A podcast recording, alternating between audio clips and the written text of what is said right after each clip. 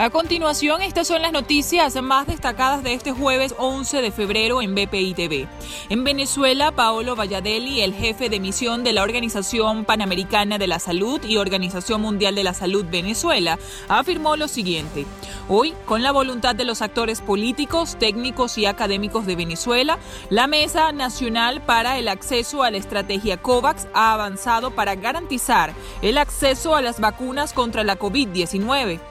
Tanto la Organización Mundial de la Salud y UNICEF Venezuela acompañan estos importantes esfuerzos. El presidente estadounidense Joe Biden habló por primera vez por teléfono este miércoles con su homólogo chino Xi Jinping. Anunció así la Casa Blanca. Biden expresó su preocupación por la situación en Hong Kong y por la suerte de la minoría musulmana de los uigures.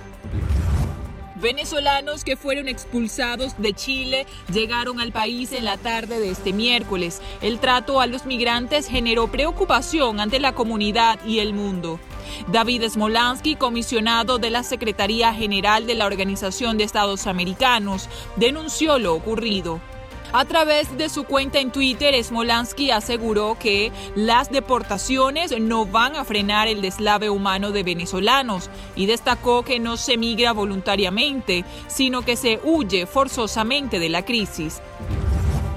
En Venezuela, en la noche de este miércoles, fueron excarcelados los cinco miembros de la organización Azul Positivo, Lainer Gutiérrez, Jordi Bermúdez, Johan León, Alejandro Gómez y Luis Ferrebús, pero fueron puestos en libertad con medidas cautelares de presentación.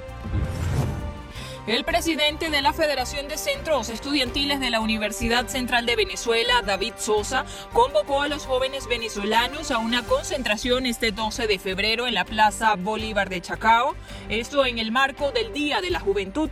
Escuchemos a David Sosa, presidente de la Federación de Centros Estudiantiles de la UCB. El día de mañana va a haber variedad en la participación de las manifestaciones de la juventud y en las, en las actividades que hagamos específicamente aquí en Caracas, vamos a tener una agenda desde temprano.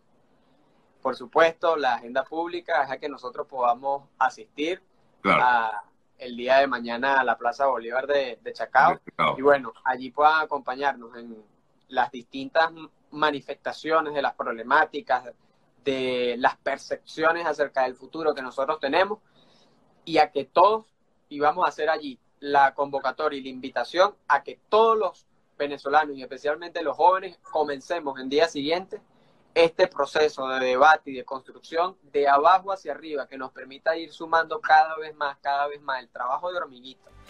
Sosa aseguró que la juventud venezolana se encuentra en la obligación de unirse y trabajar en equipo con el fin de obtener resultados políticos favorables en el país caribeño.